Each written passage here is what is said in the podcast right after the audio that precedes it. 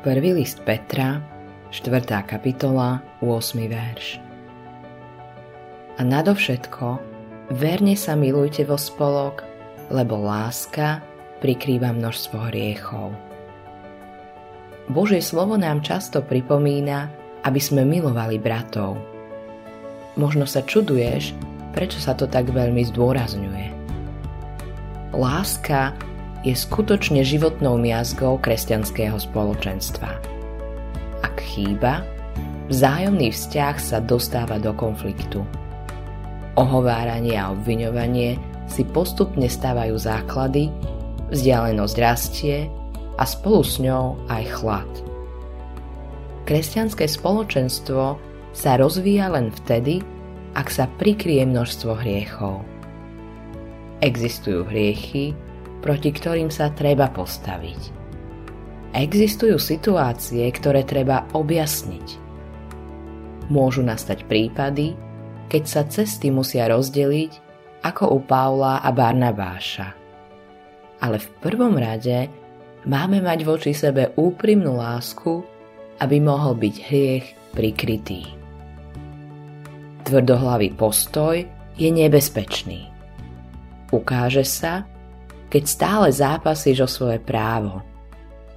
Ak ho nedosiahneš, cítiš, že spravodlivosť prehrala. Musíš si uvedomiť, že to sa nikdy nestane. Spravodlivosť nemôže prehrať. Ani nemôže byť dlhodobo utláčaná.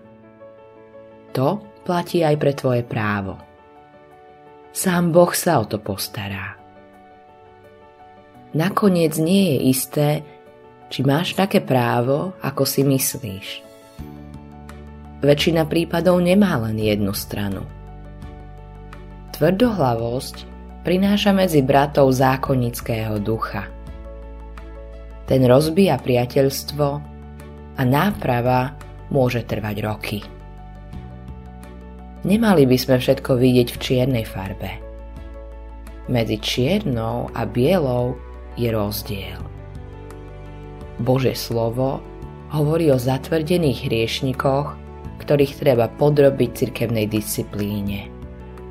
Môže existovať aj nebezpečná tendencia hádzať pravdu cez palubu v mene kresťanskej lásky. Ani to nie je správny prístup. Pravda sa nedá zachovať bez boja. Vo všetkom a skrze všetko však máme mať medzi sebou úprimnú lásku. Láska nie je ľahostajná. Láska odpúšťa. Nemôžeme bez nej žiť. Láska je životodarné spojenie medzi tebou a Bohom a medzi tebou a tvojim bratom. Autorom tohto zamyslenia je Hans Erik Nissen.